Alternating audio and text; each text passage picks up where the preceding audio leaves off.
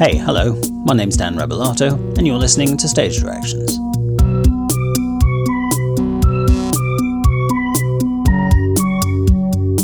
Stage Directions is a podcast about theatre and criticism, performance and research. This episode is a game of two halves. In the first, I'm going in search of right wing theatre. What is it?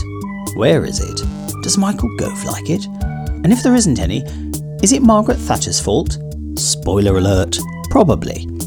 Now, of course, as I'm sure you know, I'm a rampant socialist, my darlings, but in an admirable attempt to get out of my left wing bubble, I'm going to discuss conservatism in the theatre with Kate Maltby, who knows whereof she speaks. And if that's not thrilling enough, which it is, in the second half, I head off to the Orange Tree Theatre to talk to its artistic director Paul Miller, discuss the story so far, and his new season. Excited? Of course you are, you're only human, so please make your way into the auditorium as the show is about to begin.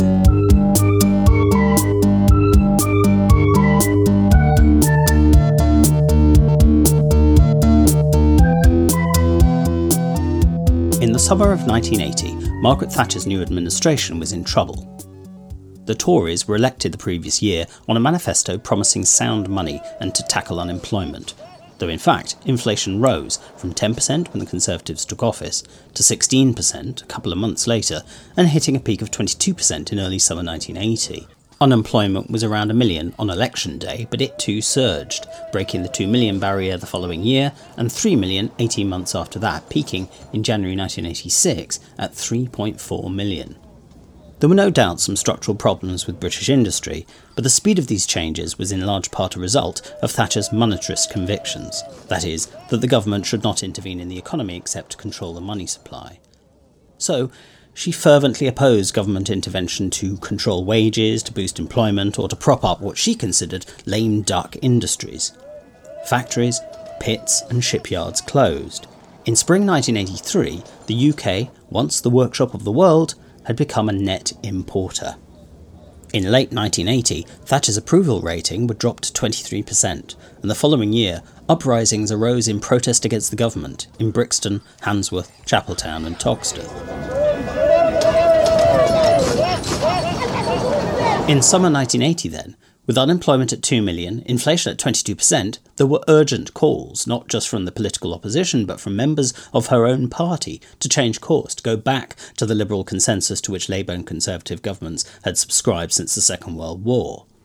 Internal battles between the Thatcherite diehards and the so called wets raged through the summer and came to a head at the party conference in October 1980. How would the Prime Minister deal with the crisis in her conference address? Would she announce a U turn? What kind of compromise was possible? 25 minutes into the speech, after a robust defence of her vision and policies, she addressed the calls for her to change course. To those waiting with bated breath for that favourite media catchphrase, the U turn, I have only one thing to say U turn if you want to. And she added this famous punchline. The ladies not for turning. This is almost the only thing that people remember from that speech. It was, at the time, a decisive repudiation of the wets and a defiant insistence that she would not budge from her monetarist principles. But what's less often remarked is how much the theatre is entangled in that moment. For one thing, the speech, and that joke in particular, was written for her by a playwright. Ronald Millar had a few successes in the 1940s and afterwards. Some of them were forgettable genre pieces like Murder from Memory, though others were thoughtful dramas like Zero Hour, which on the eve of D Day debated the future of democracy, and Frieda in 1946, which boldly addressed Britain's uneasy adjustment to the post war world.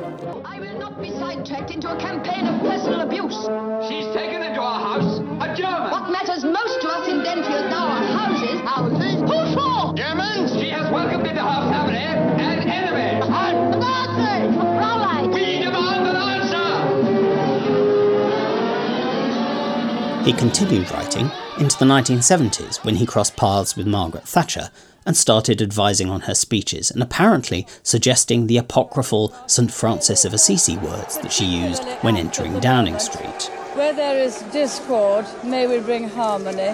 Where there is error, may we bring truth. Where there is doubt, may we bring faith. And where there is despair, may we bring hope. And But second, that famous punchline the ladies not for turning. is a pun on the title of a hit play from the 1940s, The Lady's Not for Burning by Christopher Fry, set vaguely in the medieval period and written in exuberant and playful verse. It begins with a man, played in the premiere by John Gielgud, who arrives at the mayor's house and announces that he wants to be hanged. Want to be hanged? How very drunk you are after all. Whoever would want to be hanged? You don't make any allowance for individuality. How do you know that out there in the day or night, according to latitude, the entire world isn't wanting to be hanged? Now, you, for instance, still damp from your cocoon, you're desperate to fly into any noose of the sun that'll dangle down from the sky. Life forby is the way we fatten for the Michaelmas of our own particular gallows. What a wonderful thing is metaphor. Rumour has it that Thatcher was unfamiliar with the play and had to have the reference explained to her. This was not unusual.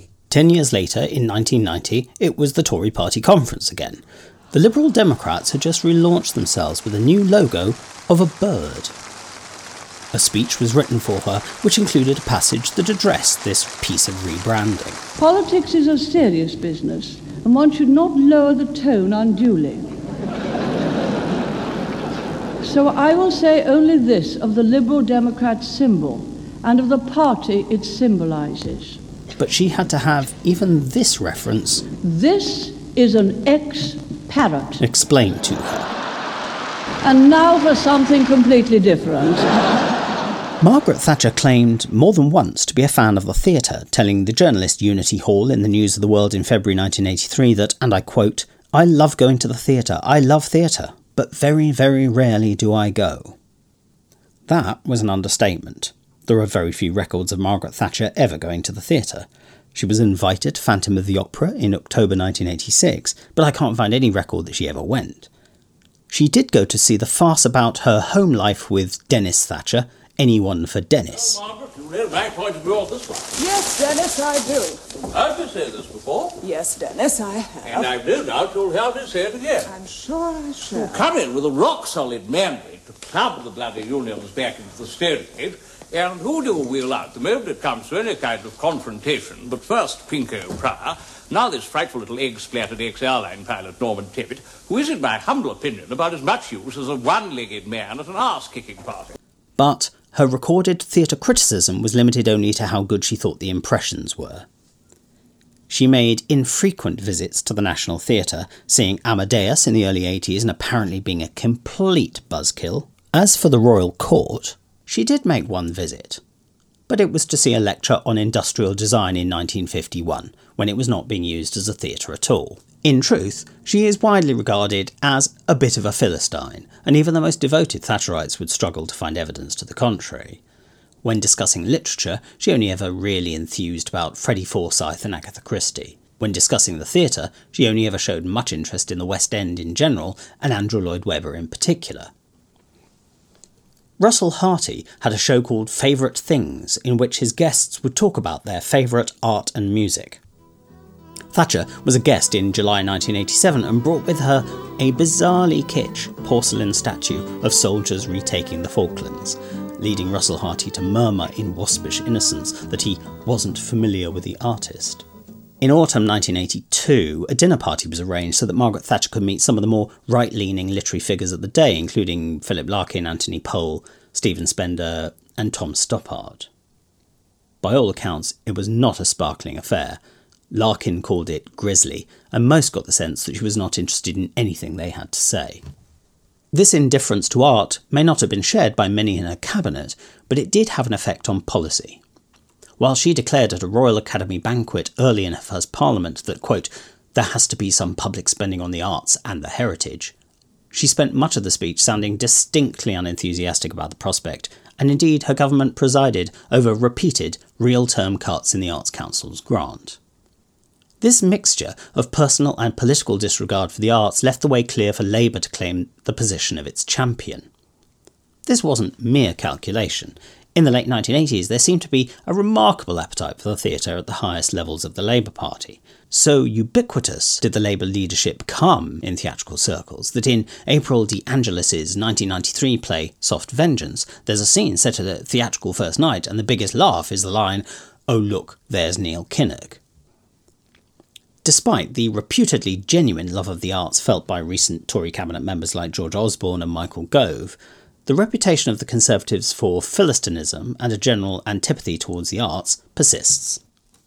But that 1980 conference speech has another dimension, because Thatcher doesn't refer to any old play. She reaches back almost 35 years to The Lady's Not for Burning. Why does she do that? Well, I don't know, but I have a theory. First, most obviously, she's playing to her audience. Video of the speech shows that, as ever, the Conservative Party faithful are fairly elderly. She's appealing to their own nostalgic memories of theatre going. But in addition, she's appealing to a period that by reputation was the last time Conservatives might have been at home in the theatre. In the 1950s, of course, Britain saw the emergence of the angry young men, and the theatre displaying a newly confrontational attitude to society and its audiences. Oh, heavens, how I long for just a little ordinary human enthusiasm. That's all, just enthusiasm. I want to hear a warm, thrilling voice cry out, Hallelujah, Hallelujah, I'm alive!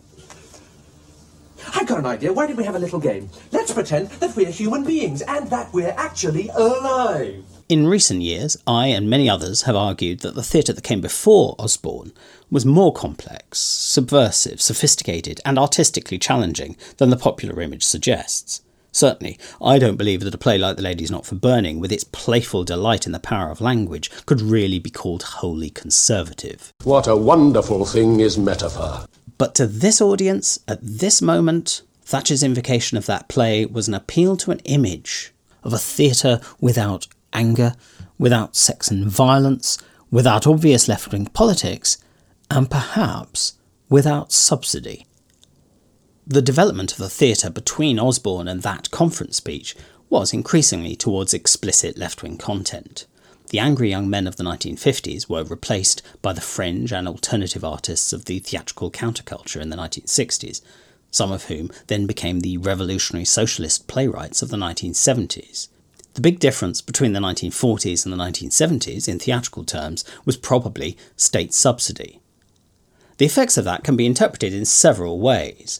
A leftist account might suggest that subsidy allows theatre artists to experiment with artistic and political ideas in the theatre without being wholly beholden to the box office. This itself generated new kinds of relation between stage and auditorium. The performers did not have to only flatter, soothe, and divert their audiences, they could also shock, confront, and challenge. A right wing argument, in fact, specifically a Thatcherite argument, might talk about what they call producer capture. This is the idea that state subsidies for industry sever the link between that industry and its consumers, and as a result, the industry is now being run for the benefit of its producers, not its consumers. The Thatcherites believed that this was endemic in British industry, the newspapers supposedly being uh, run for the convenience of the print unions, Britain's dairy farms having the price of their milk propped up by the Milk Marketing Board, and so on. In the theatre, they argued, subsidy was a barrier from the magnificently liberating power of the market. The idea was clearly expressed in the title of a pamphlet by the right wing think tank the Selsdon Group in 1978. The title was A Policy for the Arts, colon, Just Cut Taxes. The idea being that by giving the middle classes a tax cut, they would be able to support the arts themselves and obviate the need for subsidy. And if they chose not to spend their money on the arts, well, that's the market delivering its verdict. But for whatever reason, it does seem as if Thatcher's lack of enthusiasm for the subsidised theatre is mutual. From A Short Sharp Shock to Billy Elliot, from Top Girls to Market Boy, from Anyone for Dennis to Handbagged, Margaret Thatcher was more often seen on the stage than in the audience, except when she was in the audience by Peter Morgan. Your Majesty. Prime Minister. So Merry Christmas. The audience at which one receives the Queen's authority to form a government comes only once in a lifetime. When one is re elected, one doesn't go. So that first meeting is unique.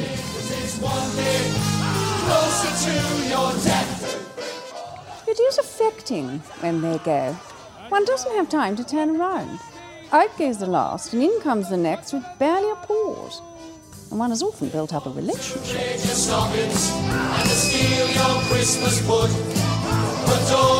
On on into the sunset. I think the 80s are going to be stupendous. Oh, for? For me, I think I'm going up, For up, you, up. yes, I'm sure they will. And for the country, too. Come to that. Get the economy back on its feet and whoosh. She's a tough lady, Nadia. Give her a job. You she voted just needs for to them, hang in didn't there. you? This country needs to stop whining. Think Monetarism is not eh? stupid. It takes time, determination, no more slop. Well, I think they're filthy Who's filthy going to drive it on? First woman prime minister. Terrific oasis. Good right first on. woman if you it's must her. have I suppose you'd have liked my Hitler if he was a woman. Muzz it, they got a lot done. Let's go, girl. Some of these representations have been unflattering, others surprisingly sympathetic, most exploring her policies and impact. Of course, I shouldn't exaggerate. It's certainly not true that all theatre people are left wing. Stoppard and Lloyd Webber I've already mentioned. There's also Julian Fellowes. In the US, David Mamet recently announced his conversion to free market conservatism. In 1979, Thatcher got the votes of both Peter Hall and Harold Pinter, though both would come to regret the decision. Ten years ago, Nick Hytner, then artistic director of the National Theatre, announced that he was looking for a big, mischievous right wing play. He may have been being mischievous himself, but this opened the door for a series of think pieces bemoaning the left wing cast of British theatre and asking, where are the right wing plays? It is usually plays they ask for. But what is a right wing play? Is it right wing if the author is right wing? Is it right wing because it what expresses support for Conservative Party policies? There aren't actually many major plays on the left that specifically support Labour Party policies. Is it right wing because it criticises the left? But the left criticises itself all the time. You might very well think that Richard Bean's England People Very Nice was the big mischievous right wing play that Nick Hytner wanted. But is it right wing to ask difficult questions of the left? I think part of the argument of that play is precisely that one of the problems of the left is that it doesn't want to ask questions about some of its own policies. And are plays stable enough to be identified politically in this way? Most decent plays can be interpreted in many ways, where Rattigan might once have been thought conservative, he now strikes many people as quite progressive. I've always enjoyed the wit and daring of Stoppard's play Travesties, but when I saw it earlier this year, the West End audience around me, by its selective laughter, turned this, I think, dialectical play into a reactionary romp. David Hare has criticised Beckett for his gloomy, implicitly conservative nihilism, but in Eastern Europe his plays were read as satires on life under dictatorship and as a signal to rebel. When we talk about right wing theatre or left wing theatre, we're very often actually talking about a fairly narrow set of, I think, class based or economic arguments. And I'm sure there'll be a lot of people, for example, black British theatre makers, who would question very seriously this idea that we have this extraordinarily progressive consensus in British theatre. To think about some of these issues, I talked to Kate Maltby about the supposed left wing dominance of theatre, why that should be, why Conservatives should value the arts, and the political allegiances of ambiguity. So, I'm here at the National Theatre with Kate Maltby, who is a theatre critic for The Times, The Wall Street Journal, and other places. She's also an academic, writing a PhD on Elizabeth I's scholarly life and the idea of a scholar queen. But she is also possibly unusual in that she is a conservative. Formerly involved with the liberal conservative think tank Bright Blue, she's discussed contemporary politics in person and print on such forums as The Spectator, The Guardian, and on Woman's Hour and Question Time. Uh, welcome, Kate. Hello, thank you for having me. So, Kate, you seem like a nice person, and yet you're a conservative. Where did it all go wrong? Well, it all went wrong a very long time ago, I'm afraid. I think I have been getting less and less right wing as I grow older, uh, which for most people who know me will probably just scare you with the thought of me aged 11. But I. I actually am not sure I'd call myself conservative. I'm a classical liberal. I used to call myself a libertarian, and I, I still would, except that increasingly the word libertarian conjures up images of um, white teenage boys in Texas in their mother's base- basements talking about how much they love their guns and complaining about affirmative action. So uh, I think quite clearly I wouldn't want to be associated with such a label. Um, but I've, I mean, I'm. I really am saddened that there is there is obviously a sort of assumption, particularly in the world we live in and in the arts world, that if you're skeptical of big government and you fundamentally think that the private sector manages things better, creates wealth, creates prosperity better than government, um, you are that you only want the worst for people, that you are selfish and horrible and nasty. It's very sweet of you to say I'm nice and sweet and lovely. Um, but by the standards of all my friends in the arts, I'm to the right of Attila the Hun. And by the standards of all my friends in the Conservative Party, I am, and I quote a Tory MP just the other week, a lefty pinko. So I just really can't get along with anyone, can I, Dan? Do you think it's true that the theatre is dominated by the liberal left? Of course it is. If anything, I would say not even the liberal left, but increasingly the hard left. I mean, one of the. Theatre's often been ahead of progressive movements, which is good in many ways, but one of the reasons you could. One of the ways you could see the Corbyn surge coming was you could see it coming in theatre. And you could see the way in which uh, the. I would call it the hard left. Uh, some of your listeners might dispute that label, but the the the movement of the new Labour leadership was inspiring people, was getting people talking, and was creating plays and dramas that increasingly anti-capitalism had become a default position, um, where I found that there are a lot of plays in London where. As an audience member, if you don't share those core principles before you even enter the theatre, um, you're not going to be engaged and you're not really going to be able to one of the things that saddens me about theatre, but also about a lot of our political discourse, is that we've given up trying to persuade people. And for me, one of the darker sides of that left wing surge in, in theatre currently, regardless of what your personal politics are, and regardless of my personal politics, I can see how inspiring and exciting a lot of it is. But the flip side is that a lot of it seems to have given up really attempting to persuade people whose fundamental starting points are not your own. Hmm. So I see plays every week which are very, very good at asking questions of capitalism.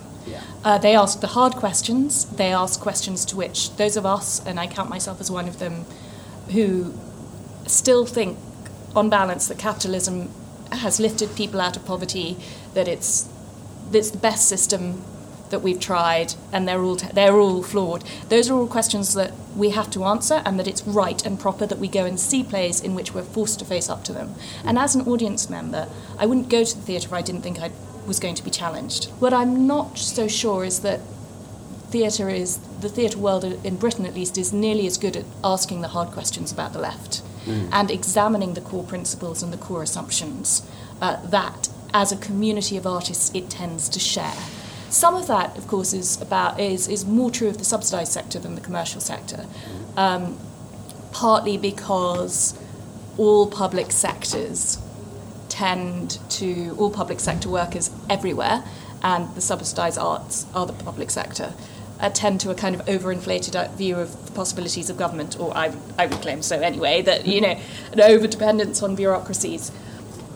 I guess one of the issues is the question of definition, because when we talk about where the right wing plays, or whatever that um, question is, what does right wing mean? Because it could mean conservative with a small c, it could mean conservative with a big C, it might mean reactionary, it might be bourgeois, it might be Thatcherite, it might be a free marketeer, it might be a Brexiteer. Um, it, it could be a huge range of different things. So, uh, w- when people say, Where are the right wing plays? how do you hear that? What do you think they're looking for? To be honest, I think people are asking the wrong question. I think when they say, Where are the right wing plays? they are looking for some kind of band aid. Uh, or, uh, frankly, to use a very right wing phrase, a diversity tick box. You know, people want to feel better about because there's there's also a huge diversity of forms of, of, of lefts of forms of leftism in British theatre, which is great. There's a conversation about what it means to be on the left that's thriving, and that's actually often very, very opposed, just as there is in the Labour Party and in the broader progressive movement and all of those things. So, if you're looking for a right wing playwright, you're already ask, asking the wrong question. You talked earlier about Nick Hytner, who, who famously said he was looking for a big, mischievous right wing play that was going to shake up the National Theatre or at least prove its commitment to political diversity. And one of the names that came up a lot in, in, in the conversation that he initiated was Richard Bean. And uh, one, of, one of Bean's great plays is The Heretic, which of course is partly about climate change. It's really about what happens when anyone questions any orthodoxy. So Richard Bean has been held up as part of our solution to the, you know, the desperate need for a right-wing playwright to at least just make ourselves feel a bit more, a bit better in the theatre world that we have political diversity. But I think if you if you ask Richard Bean himself, he wouldn't think of himself as a right-wing playwright. But in our search for the mythical right-wing playwright, you know, like the the white whale, we've imposed this label on a few people who might fit the bill when in fact what they do is, is not identify as right wing or promote conservatism. I don't think I don't think Richard Bean has ever promoted an ideology in any of his plays, but what he's done is he's asked hard questions of the left. Um, and also I think what Richard's great at is he asks why people on the other side, in the case of the heretic, why people who question climate change believe what they believe. I find that very, very difficult to find in theatre.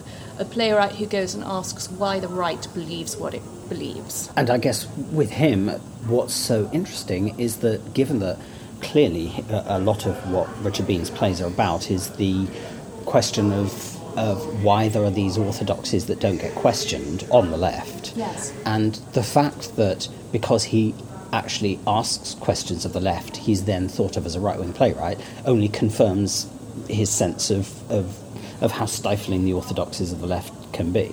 I, I completely agree. I mean, I feel quite like that in terms of my own politics, that I, I, I'm write about theatre.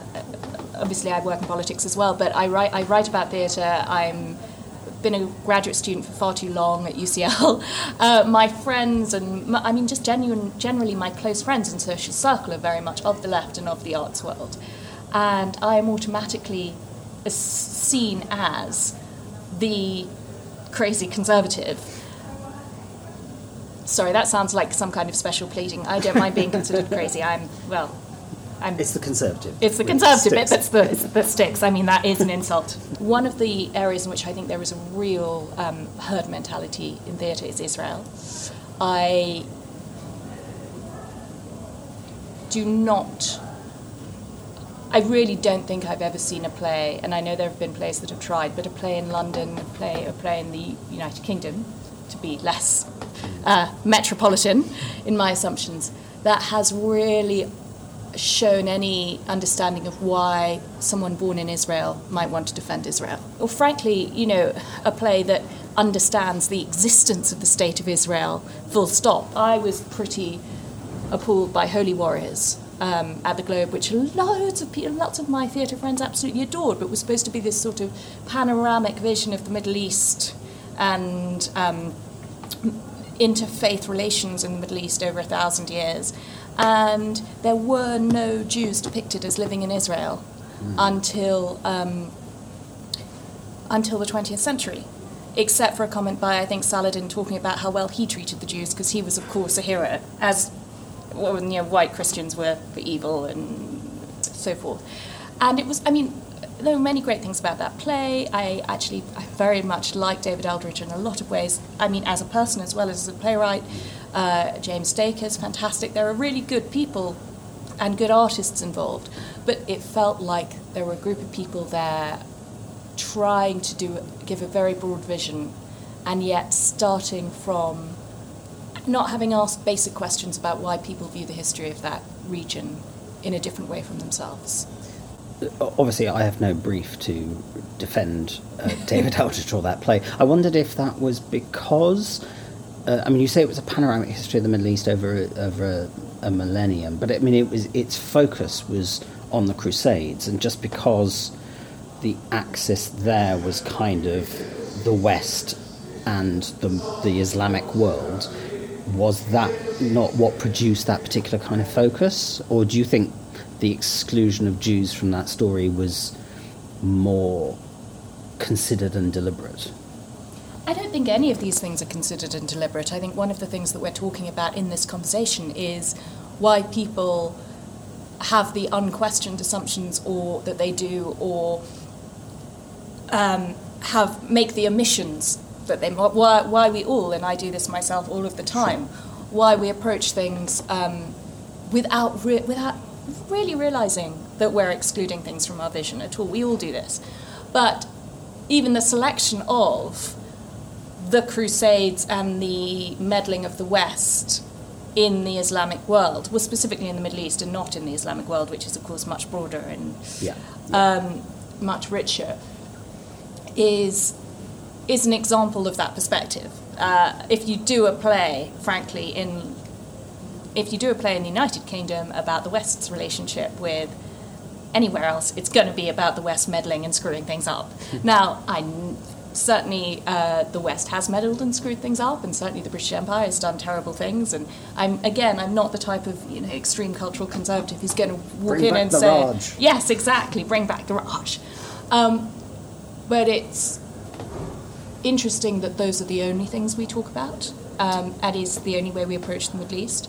Part of me would say that if you want to talk about the Crusades in the Middle East, you can also look at how they impacted the lives of the Middle East's Jews. Uh, Right. Quite bad. I mean, if you want to criticize the Crusaders, there are no, lots of other ways to criticize them. They were really not great. Um, so let me. I think it'd be really interesting to try and think a little bit about what the explanation might be for this dominance of, of left wing people and positions in the theatre. So, the, the let's say the self flattering left wing explanations that I could think of would boil down to a kind of nice people do nice things. So, in other words, the theatre is a sort of place where you will do well creatively if you are empathetic, if you work very well with other people, that you have kind of um, you have an, an interest in in beautiful things for their own sake, and and people would say, well, those are sort of broadly altruistic, somewhat more left wing, liberal positions, and therefore there is a sort of an affinity between the left and the theatre.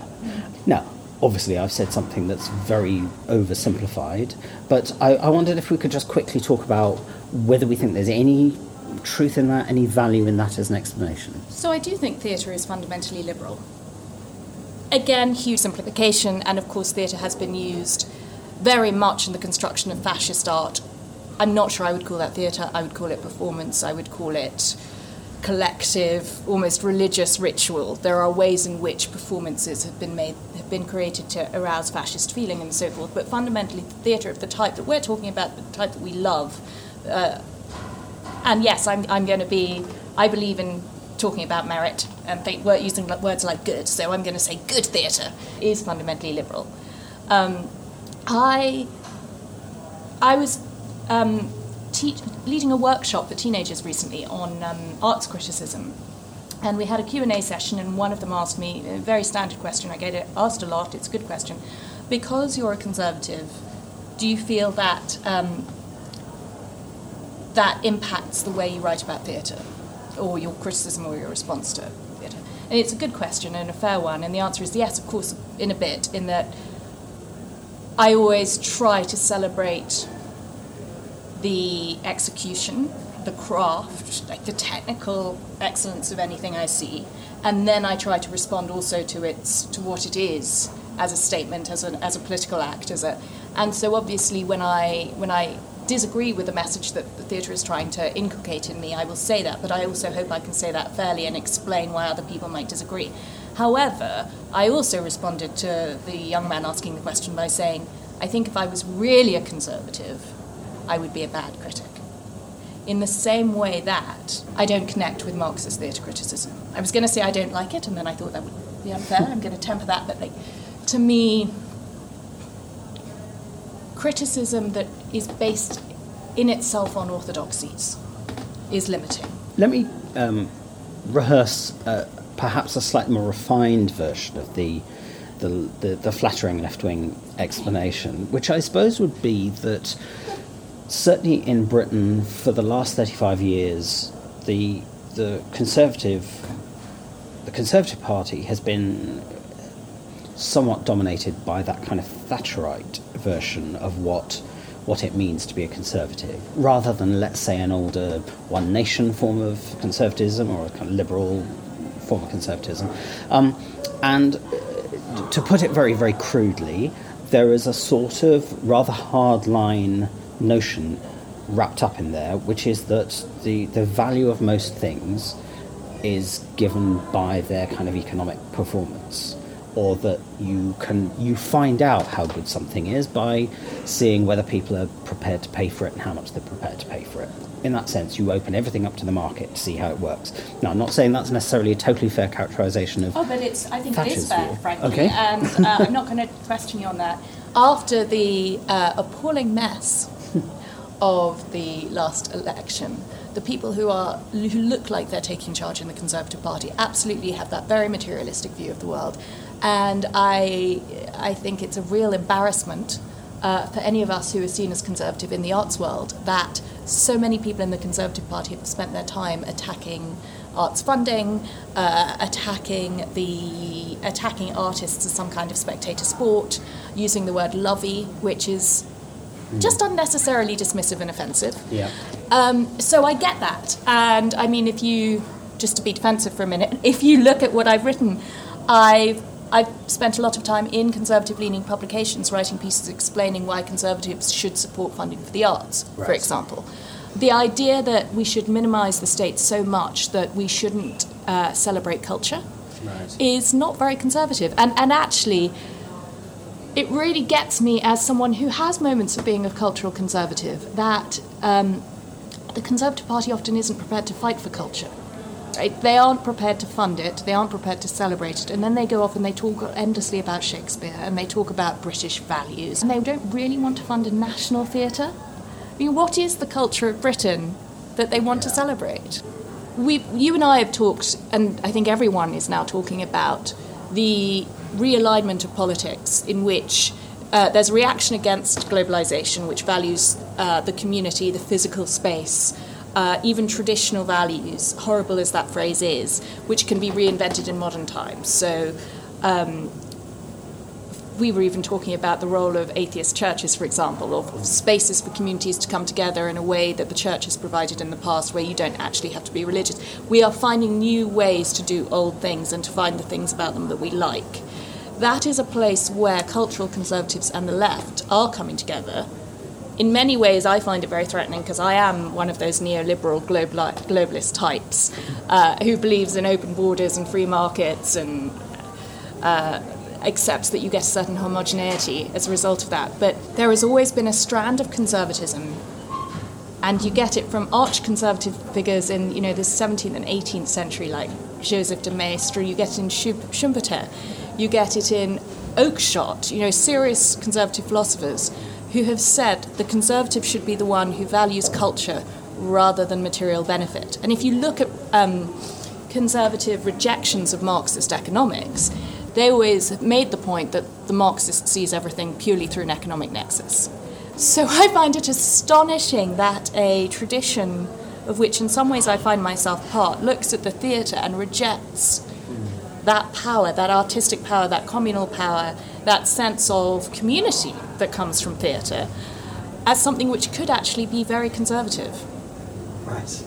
That's very interesting. So let me try a different explanation, which I think I would I would associate with a kind of uh, a right wing explanation. Classic 1970s early Thatcherite, which is the notion of producer capture. Theatre might be considered to be a sort of a, a bit of an example of that because of subsidy. So subsidy is something which, on some level, not completely at all in Britain, but on some level, immunises the theatre a little bit from the force of market choice. So you can you can still you can fail and still stay open as a theatre uh, up to a, up to a certain point. That might be a right wing explanation for why the theatre is so left wing.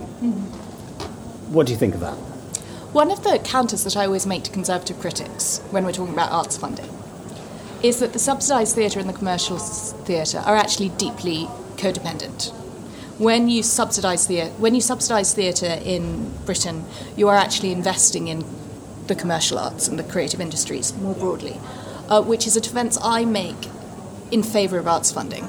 I'm saying actually you get you, you do get this indirect economic growth if that's the only thing you're interested in. You know, Sonia Friedman would not have been able to put on Harry Potter in Britain, in London, with that quality of, of brilliant cast, brilliant creatives. However commercial it was, I mean, that's the most commercial you can imagine a show.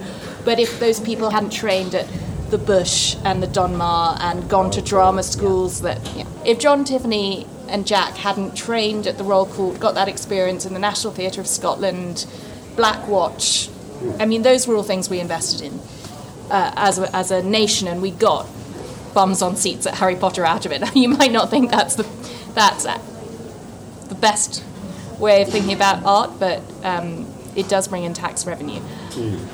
There's also, I think, there's a question of interpretation because um, uh, it's we might think that the theatre is very left wing or these plays are very left wing, but I think there is always an activity that an audience can go through, or a critic, or a scholar, or whatever it is, of reinterpreting and re-understanding what is actually going on in the theatre. And I, and I thought about um, uh, an interview. I, always remember this uh, from a long time ago, an interview from 1983 with Nigel Lawson. Uh, and yeah, Nigel Lawson, who um, who said in this interview um, that Shakespeare was a Tory without any doubt. I think that in Coriolanus, I'm quoting here, the Tory virtues are the Roman virtues as mediated through Shakespeare, um, and it's written from a Tory point of view. No, it seems to me that um, uh, certainly in the academic circles I'm aware of, that's that's usually um, quoted to scorn the mental abilities of Nigel Lawson. Sure. But of course, there are, there is a debate about almost any play that you can think of it, you can reinterpret it, you can rework it in your critical analysis. So again, how do we decide finally what the politics of a piece of theatre are? I have always thought that great literature and great drama, great theatre should be ambiguous. Of course, I know that that is traditionally in itself a very right wing position. Like, the argument that uh, a piece of work should be completely free to be interpreted by the reader or by the audience and, and should be free, in particular, from any kind of very limiting or um, all encompassing final correct reading. The idea of a correct reading is something that right wing critics have always opposed, from you know Empson and some types of ambiguity onwards. Probably before that, ambiguity has been held up as the highest good in uh, in literary arts by right wingers. Now, for most of us, of course, that's really a way of um, wrestling whatever our favourite work of art is from the left. I can't uh, count the number of academic conferences I've been to or panels about Shakespeare where someone has stood up and said exactly the opposite of Nigel Lawson, which is. Um, Shakespeare was a leftist. Shakespeare was a progressive. Shakespeare was a Catholic. Shakespeare was uh, criticizing the Elizabethan state. Shakespeare was an anti-capitalist uh, before his time. Left left wingers claim that Shakespeare was one of them, and conservatives say no, he's for everyone, which is really a way of saying let us have some of him too. And that extends to all great literature and all great theatre. So uh, Nigel Lawson, in this example, is picking a uh, picking a very difficult fight, I think, to claim him this exclusively for himself.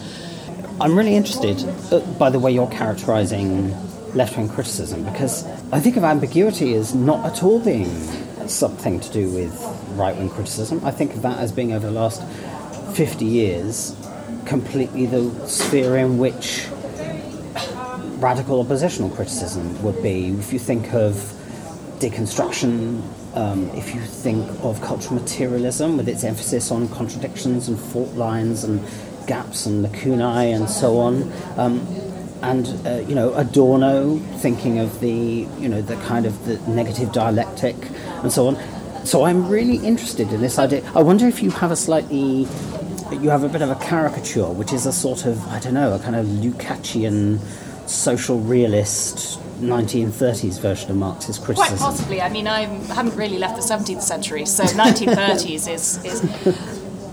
I think we're talking about different criticism that asks different questions. So you started this section of the discussion by ha- uh, talking about Nigel Lawson talking about Shakespeare, and so I think I'm also very much talking about Shakespeare.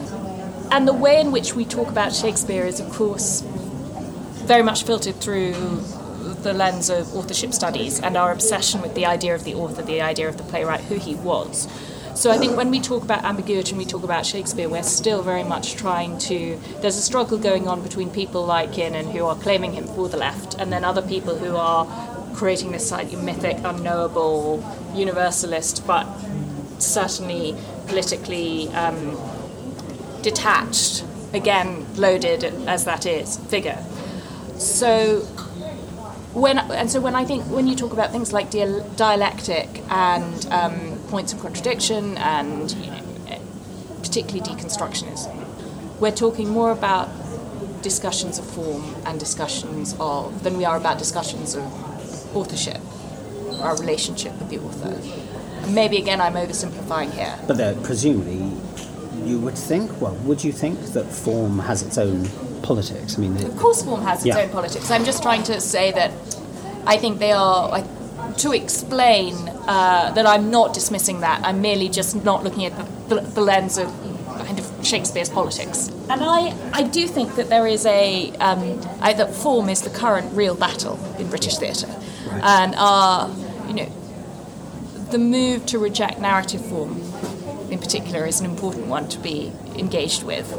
And you know, British theatre is still so much about narrative, about traditional narratives. yeah, traditional narrative. Traditional narrative. One of the things we've talked about throughout this conversation is whether theatre is engaging with conservatives, conservative audiences, as well as conservative writers. And I think uh, throughout the conversation, we've we've focused on the search for a playwright because that's where Nick Hytner started, in a way that focuses our conversation on authors. So you, you asked earlier if an audience can change the politics of a piece, which of course it can. Uh, theatre is something very fluid. It's a collective experience. Uh, what you at some point the author has to let go. At some point the director has to let go. It's, and that's the hardest thing.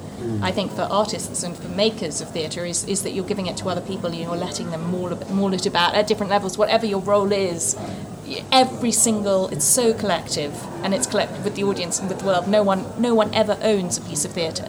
So that's another way in which I think this search for the right wing playwright is a, a complete wild goose chase. We're not looking for a right wing uh, playwright. We're looking for theatrical experiences that engage with conservative ideas. But I would encourage theatre makers to do more to think about theatre as an act of persuasion. You asked just now if theatre can change people's politics. I really believe that it has to, in the same way that theatre has to change all of us and it has to change everything about us. Kate Maltby, thank you very much.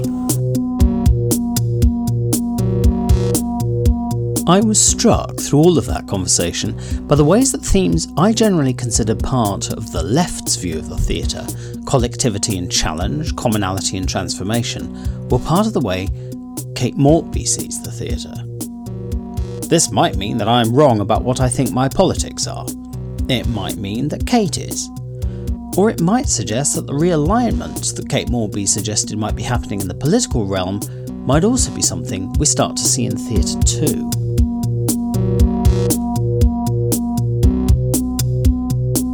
Now, the cynical among you might think that in turning to the Orange Tree Theatre, the discussion of right wing theatre simply continues. The London borough of Richmond on Thames has been for many years an unfairly easy laugh for any comedian who wants to evoke somewhere exclusively inhabited by wealthy conservative pensioners. In the past, the Orange Tree has sometimes had the reputation, equally unfairly, of pandering to that audience. But since Paul Miller took over as artistic director three years ago, that reputation has changed. Alongside rediscoveries of plays by Mustapha Matura, Clare McIntyre, Doris Lessing, and Caryl Churchill, among others, Miller has programmed some of the most startling and challenging plays of the decade by the likes of Brad Birch, Ali McDowall, Alice Birch, Roland Schimmelpfennig, and Branden Jacobs Jenkins. And all of this without an Arts Council grant. I met Paul in his office in the theatre to look back at his work so far and to look forward to his new season. So I'm uh, sitting in what the UK Theatre Awards call London's most welcoming theatre, and I'm talking to its artistic director, uh, Paul Miller. I was thinking about five years ago, I became head of department in, in, in the university where I teach, and suddenly realised that the 20 years of experience I had as an academic, um, all, all of those skills were now useless, and I had to learn completely new skills about budgeting and timetabling and personnel management and things like that. Um, what's it like going from being a director to being an artistic director and running a theatre? well, first of all, I should say welcome, since we are the most welcoming theatre in London. Um, of course, there is here an amazing team, um, quite a f- number of whom were in place when I arrived and are still here, which I'm very pleased about. But of course, soon after I arrived, Sarah Nicholson joined as the executive director.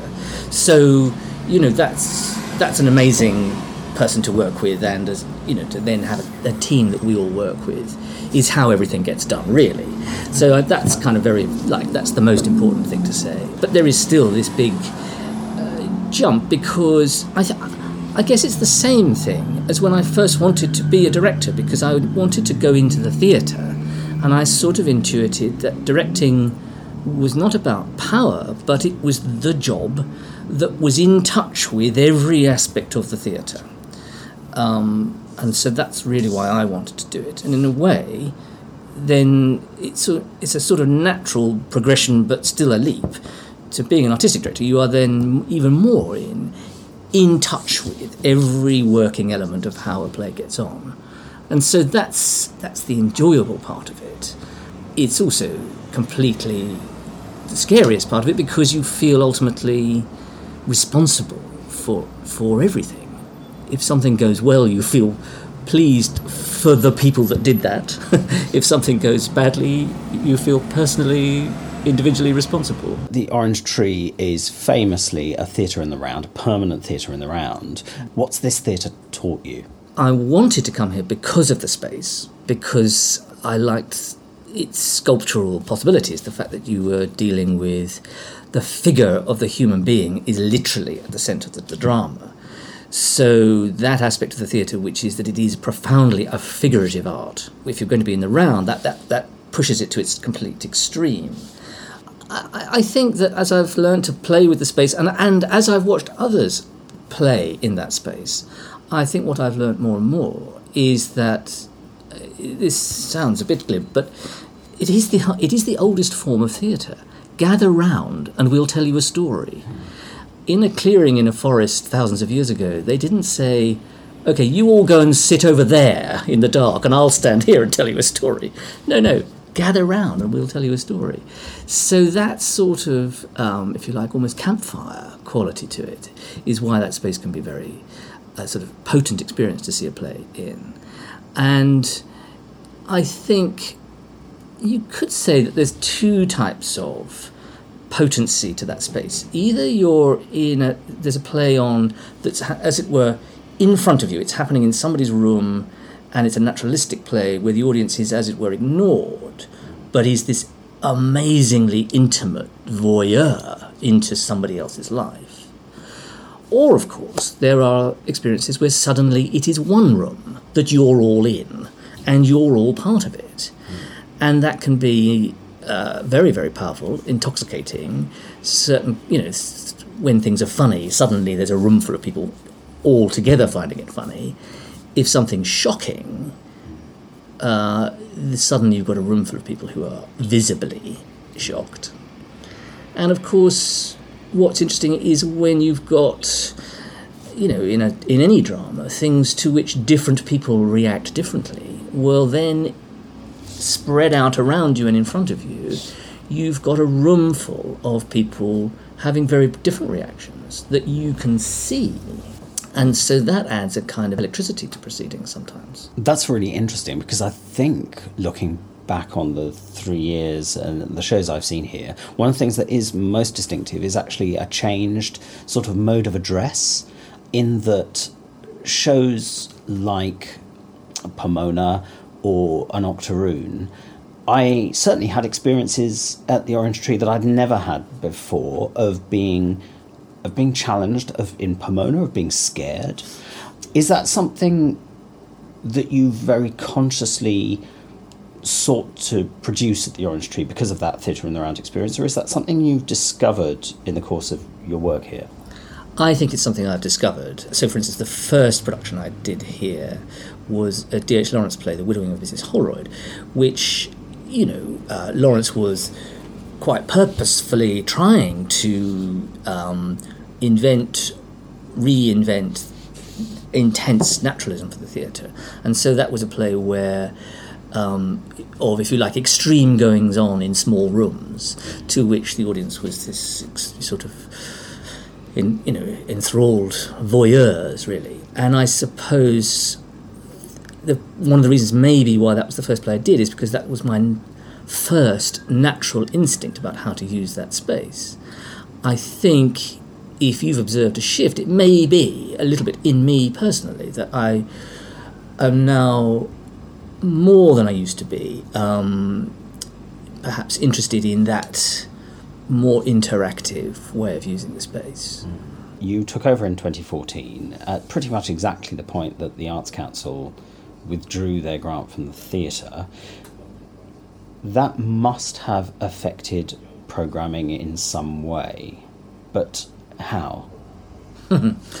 um, we we didn't fall off a sort of um, cliff edge financially. Um, we had some reserves in the bank. There was some ongoing uh, support for, for projects from the Arts Council. Uh, Fantastic support from Richmond Council, which is unusual and for, you know for which we're hugely grateful. And this is, and in a way, this trumps everything. What was unusual about this theatre as I arrived was that it had a substantial, committed audience or collection of audiences that were prepared to come to quite a range of things already, and that made it very un- unusual. Uh, now, I was aware that that collection of audiences needed diversifying, but it was um, I was not walking into a theatre whose audience needed building up. It's why we felt confident that we could program, we could continue to program progressively, seriously, and in some cases, you know, with quite challenging things. There were enough other component pieces to the sort of finances to mean that we could try to do what we are continuing to do, which is to continue to be a producing theatre of a small to medium scale, but without the regular subsidy from the national pot. Which is a, a, a an admirably upbeat assessment of what it's like to lose an Arts Council grant. But there must be things that are more difficult to do, or your break even point in terms of audience numbers must have changed. There must be downsides. I mean, what are the, what are the real challenges? It is true that it's more of a high wire act. If we did a production that really somehow tanked, uh, you know, artistically it was a bad choice. The press pointed this out. The public knew it. We all knew it, and the theatre somehow emptied.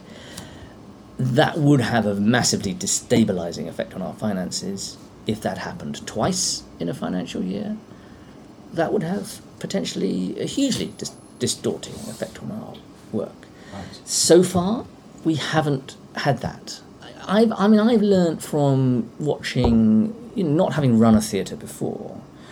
Of course, I directed in theatres, and um, I learned particularly from watching, I suppose, two artistic directors that I worked with who I thought were amazing, actually. Um, Daniel Evans at Sheffield and Nick Hytner at the National Theatre. Where I worked with in both of those places. And I think something that Nick discovered, actually, quickly, almost seemed to discover it immediately at the National, was that in the 21st century, it actually wasn't possible any longer to set out to program conservatively. You could put on what would be thought to be uh, like a safe bet, and it would and it would bomb. You'd put on something that looked ludicrously reckless, and it would go through the roof.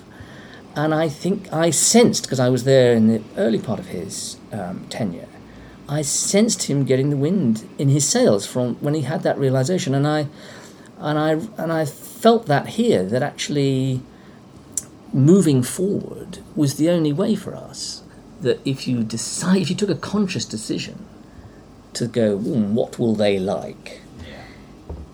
You, it, it's the road to doom, actually. So, how do you plan a season? And I ask this because I've never done it.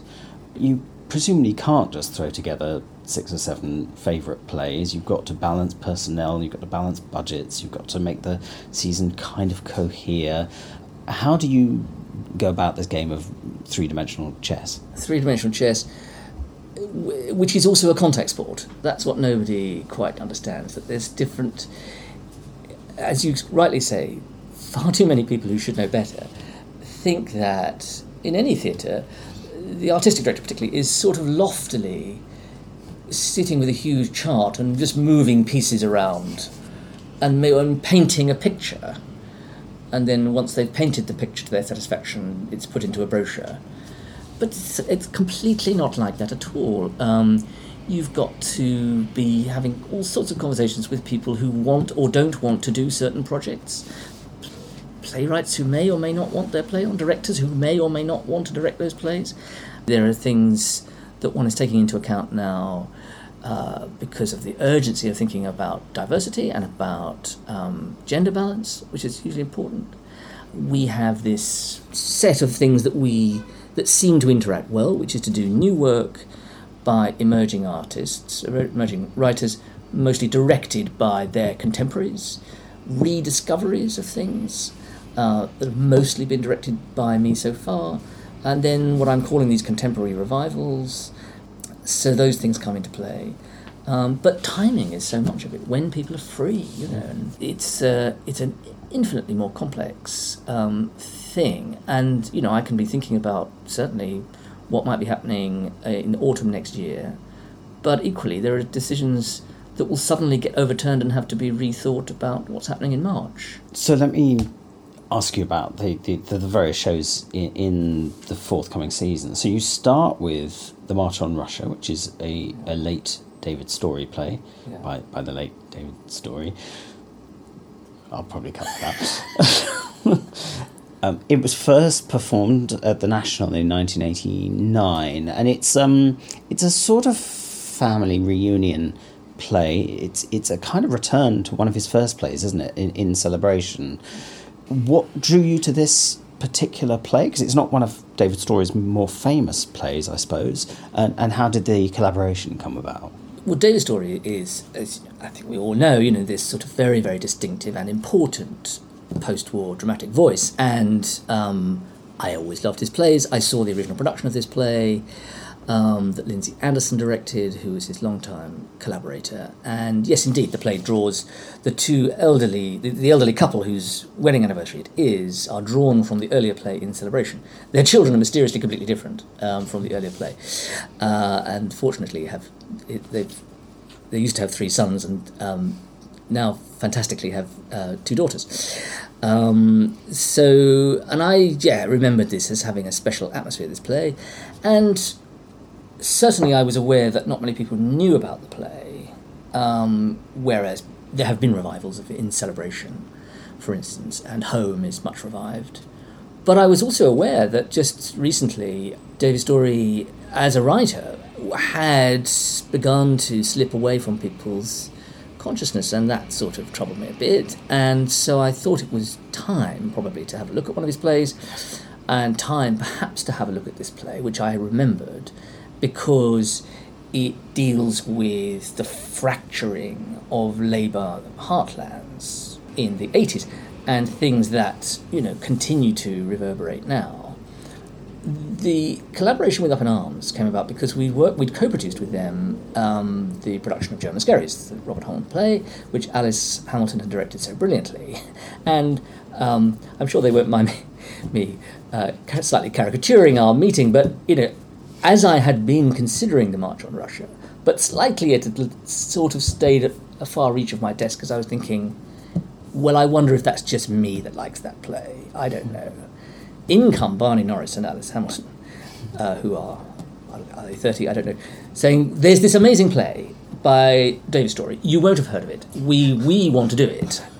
So when, a, when somebody of a different generation to me comes with that kind of enthusiasm for something that already coincides with something I like, that kind of unlocks it for me.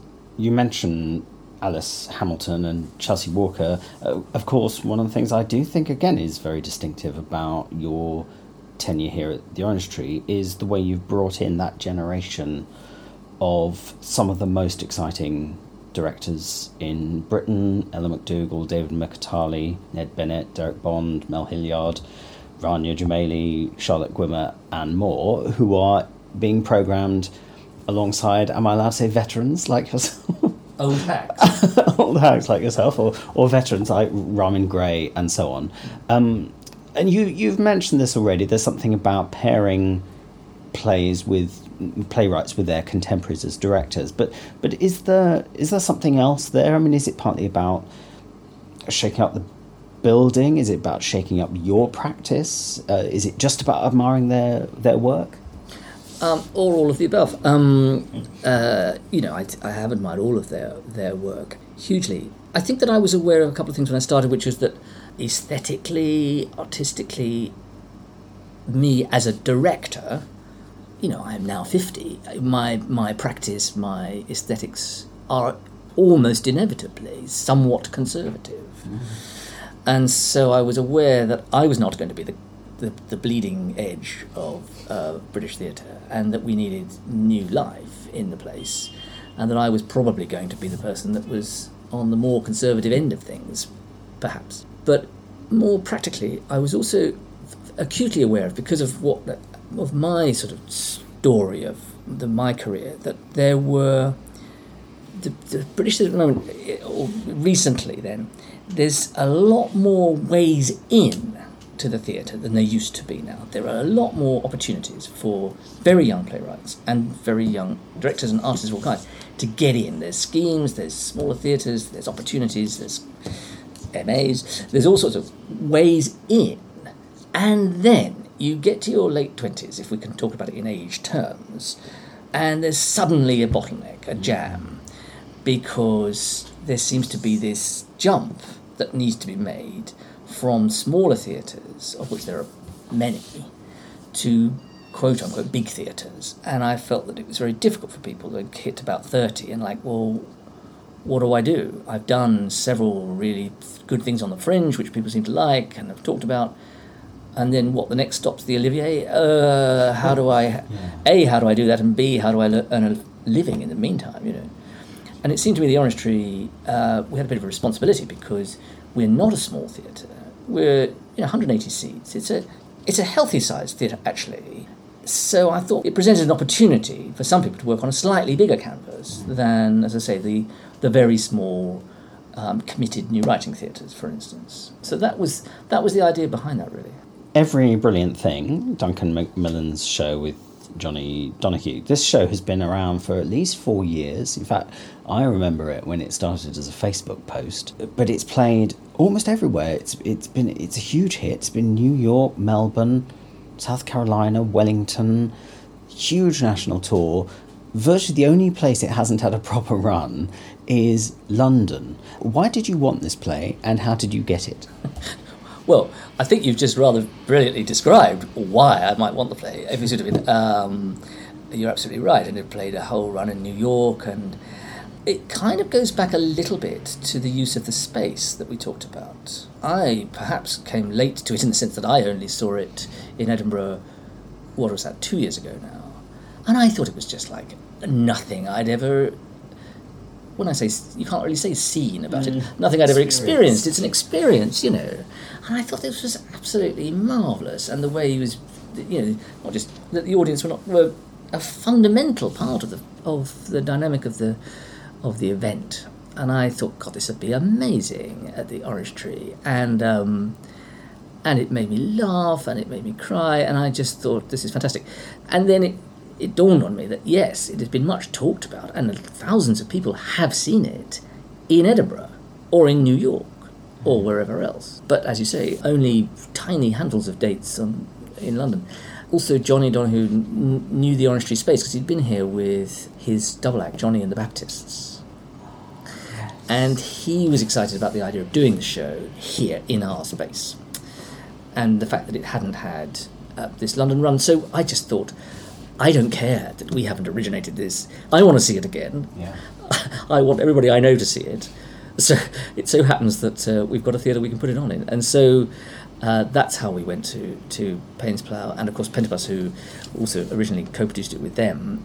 And fortunately, Johnny was free, and and and here we are. And I think it's going to be a, an amazing event. Every brilliant thing is about a son trying to forestall the death of a parent. Poison by Lot Vekemans is about parents trying to deal with the death of a child. Neat link there. Do you like the way I did that? Wonderful segue. Yes, yes. Now, I've not seen this play, I've not read this play, but tell me about this play and why you wanted to direct it. Yes, uh, it does describe a couple whose uh, relationship uh, was completely splintered and broken by the effect of the death of their young child in an accident. And the play shows them meeting up some years later at the cemetery where he's buried.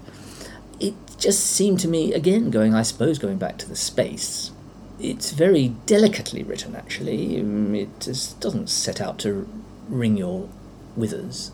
It is a very emotional play, incredibly sensitive, as you might expect. And I felt like that might be powerful in the space because, again, it would be, if you like, the total opposite to every brilliant thing. And I do like that sense for those people that come to see, as it were, everything or go from one thing to another, that, that when you come back next month, it's a different sensation. And this is a different thing because definitely we will be back in a world where the audience are intimate voyeurs to a very, very de- delicate, yes, somewhat painful enc- encounter. It has had um, a remarkable number of productions abroad. It's had something like 60 productions worldwide. And of course, you do the inevitable Googling and see marvellous images of different productions, all of which quite, quite clearly are on end on stages. And so they've had to contrive a room for these things to take place in that we then all sit in a bunch and stare at. And so there has to be a sort of design. Whereas, uh, as I say, obviously, we've got the marvellous Simon Daw designing this, and it, it will be nothing other than designed. But we will be in the room together with these people, um, uh, and I think there'll be a potency to that. I'm about to do another one of these marvellous segues. Poison is about a couple driven apart by catastrophe. Misalliance is about a couple driven together by catastrophe. This stuff, you can use it, it's gold. It's for free. Um, but we're back to Bernard Shaw. This is the third Bernard Shaw production here. I've always thought I didn't like Shaw. I've always thought he's long winded and boring and theatrically stodgy. And I think it was the 10th Shaw production that I'd watched and enjoyed where I suddenly thought, I have to admit to myself, I actually really like Bernard Shaw. How did you come to Shaw and this play in particular?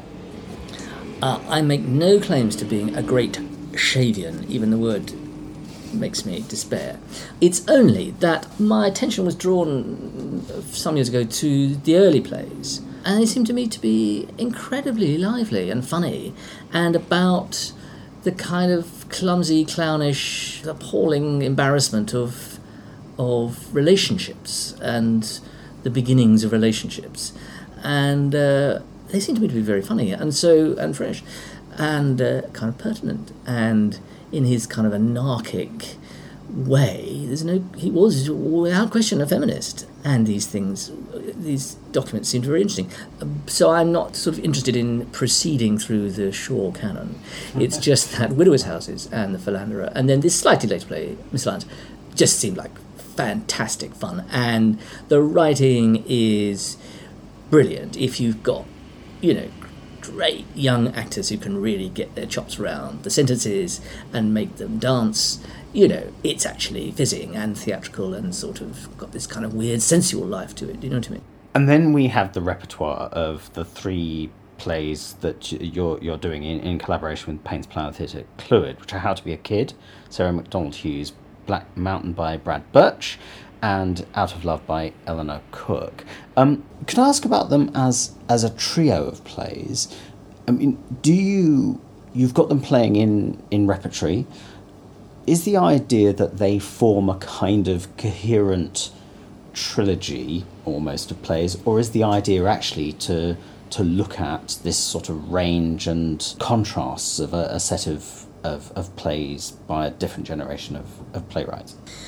They certainly weren't conceived or written as consciously part uh, to make up a trilogy of any kind by the three writers. As it happens, what I think what you've been um, sort of alluding to as we've taken this tour through the season is something that, going back to programming, uh, one of those things that was at first accidental, but then as it developed, became a choice, which is that, for better or worse, this six, seven, eight months worth of work is kind of, even though it's quite varied, is kind of defined by the fact that it, they are plays of relationship. They're quite intimate plays about family relationships or intimate relationships of one kind or another. They may touch on the wider wider world and are profoundly political in all sorts of ways, but they are not explicitly political plays or plays of ideas. They take us on a bit of a tour of interior lives and and the sort of contours and nuances of, of interpersonal relationships. It's interesting that you describe them as, as having that kind of exploration of an interior life, I suppose, because exterior life at the moment is quite extraordinary in Britain and, in fact, in America and across the world. It feels like we, you know, we, we are we are living that Chinese curse, may you live in interesting times. When you're thinking about programming a season, how far do you think the Orange Tree must respond to, you know, Brexit and Trump and those sorts of things?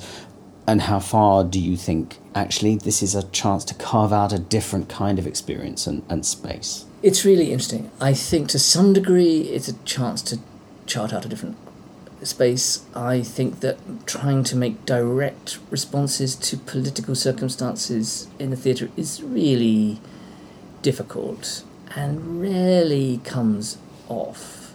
I have no idea what's going to happen in the world, and trying to respond to something now, which you programmed to be happening in six months' time, you know, who knows where we're going to be? Do you know what I mean? something like the March on Russia, where, as I say, it's a very much about the you know the fracturing of Labour heartland socially and politically. Thirty years ago, you know, w- was bound to be interesting. I think, regardless of what happens at a sort of surface political level in the next couple of months.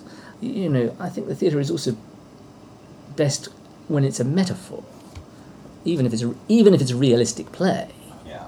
It's still a metaphor and so I, I tend perhaps to shy away from things that are too on the nose. Go back to your one of your earlier questions. You know, one of the consequences of not having regular Arts Council funding is that it's very difficult to have a culture of commissioning plays here.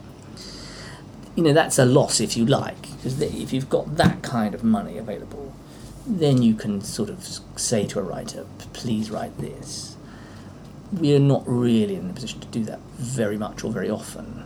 Also, I was aware, I was aware that just in the first six months of this year, we'd done plays actually that were quite um, issue issuey. Mm. You know, Winter Solstice. Winter Solstice, um, which I loved. You know, and seem very much of now what's going on. You know, one of the things I'm interested in there's a there's a you know there's a play perhaps to do next year which is about working class America, and that kind of thing interests me. You know, Trump doesn't interest me really, but how we got to Trump does. Sam Walters set up the Orange Tree above the pub over the road from here in 1971. Uh, he opened this theatre 20 years later and he ret- retired in 2014 after 43 years. He's the proverbial hard act to follow, not least because of the loyal following among local theatregoers he built up over those decades. How have you found the audience and how have they found you? Well, it fascinated me. Other theatres that were putting on new plays more in central London in smaller theatres seemed to be struggling to get an audience for them, whereas here there was this audience that was up, up for things. And so I thought that was great. I think what's really sometimes quite frustrating is that people who are not from Richmond hear the R word and leap to all kinds of conclusions about who lives here and who comes to the theatre here. In the sense that, um, and this is really what people struggle to grasp about Richmond, is that it is, in national terms, it does not have a demographically unusual number of older people. In terms of over 65s, it is absolutely the national average. It is slightly more than average for London. If it has a demographic bulge that makes it unusual, it is in early middle age, people in their 30s and 40s. Professional couples come here because of this fantastic place to live, fantastic schools, fantastic theatres, uh, parks. And so, actually, what we've found is that the kind of people that are interested in what we're doing here and want to support us and support us financially are not wealthy older people with conservative tastes. No, no, they're in, these the people that are really engaged with us and that are sort of really helping, you know, vital to what we're doing, are the people that love an octoroon, um, that love Pomona, that love the Brink, Brad Bir- Birch's you know, and uh, you know want to go on this sort of journey with us. What was so interesting to me, for instance, about Ali McDowall's play Pomona when we did that, it actually was it provoked an, a react a particular kind of reaction in a certain kind of audience, which has been characterised ever since by a lot of the contemporary work that we do, is. Uh, actually, there's a gen- there's a sort of older generation who live in and around Richmond who are up for coming to see all kinds of work at the Orange Tree, who are not conservative, but they have a kind of liberal attitude to things, um, which is very interesting. And with Pomona, I think where the sort of occasional Daily Mail reaction to filth, if you know what I mean, I'm not wasn't interested in, but I was interested in the sort of older liberal reaction of horror to the play, because they perceived the play to be illiberal, in the sense that here was a young man seeming to promulgate the idea that it was impossible to be good in the modern world. And that idea horrified them. And that a play was putting forward that idea, because plays, in their mind, exist to th- thrash things out and get issues into the open in order to make the world a better place. Now, I'm not always very interested in those kinds of plays, uh, but that was interesting, I think. And then other reactions to that, you know, when people said, oh, this is great, this reminds us of the 60s. Again, something that, I don't know, Ali might be horrified by, but because with them basically going, oh, this is like 50 years ago. Uh, you know, I, I thought that was great, you know, and so that's who, that's uh, who, who we, you know, who's here. And that's when it's great. Paul Miller, thank you very much. Dan, thank you very much indeed. So, there we are. It's the end of the episode as we know it, and I feel fine. Thanks to Kate Maltby and Paul Miller for being so generous with their time and thoughts. Sources for all the clips, plays mentioned, and other information about my guests are on my website. Music is by Nick Powell and Nick McCarthy. Graphics are by Liam Jarvis. We're on Twitter at, at StageDirectPod. Meanwhile, I'm on Twitter at the socialistically unambiguous at Dan Rebellato please go to iTunes, and give us a five star review, and you'll be entered for a prize draw, the lucky winner receiving my undying affection. Do it now. See you next time. Cheers. Um, and you can talk very, very freshly with that freedom. Oh, is that not? No. I never know how to turn this off. it's alright. That's fine. I have a phone call. I'll just. No, no, no. It's it is the general line.